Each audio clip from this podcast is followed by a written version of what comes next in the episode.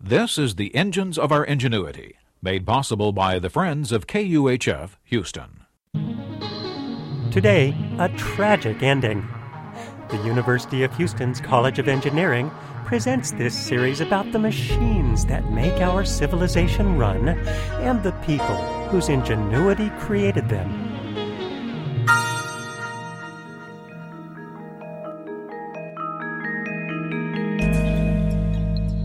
Mathematician Andrew Wiles made history in 1995 when he proved Fermat's last theorem.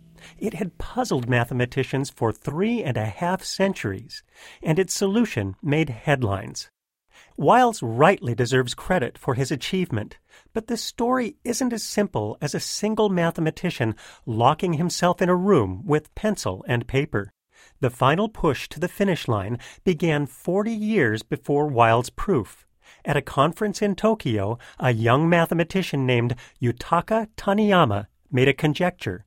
It was special because it connected two very different areas of mathematics topology, the study of shapes, and number theory, which deals with whole numbers. He refined the idea with friend and collaborator Goro Shimura. The Taniyama Shimura conjecture was remarkable in its own right, but it gained special notoriety when, after 30 years, mathematicians made a connection with Fermat's last theorem. Specifically, if the conjecture could be shown true, then it would also prove Fermat's last theorem. It's worth pausing at this point. Mathematicians had shown that a historic problem about whole numbers could be reduced to a question about shapes. The Taniyama Shimura conjecture was a long way from the problem Fermat had loosed upon the world, but it gave mathematicians an entirely new way of looking at things. And the new perspective proved bountiful.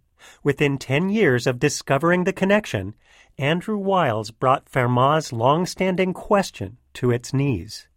Taniyama and Shimura's names will forever be linked with Fermat's last theorem, but there's a sad coda to the story.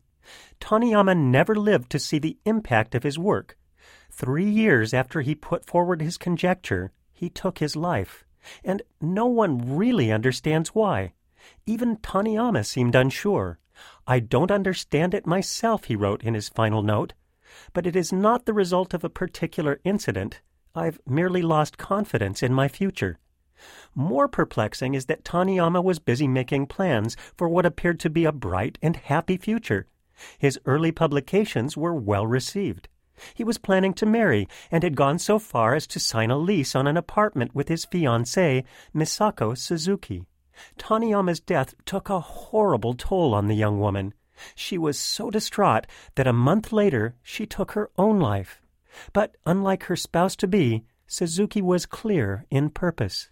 She explained to the world in her final note We promised each other that no matter where we went, we would never be separated, she wrote. Now that he is gone, I must go to join him. I'm Andy Boyd at the University of Houston, where we're interested in the way inventive minds work.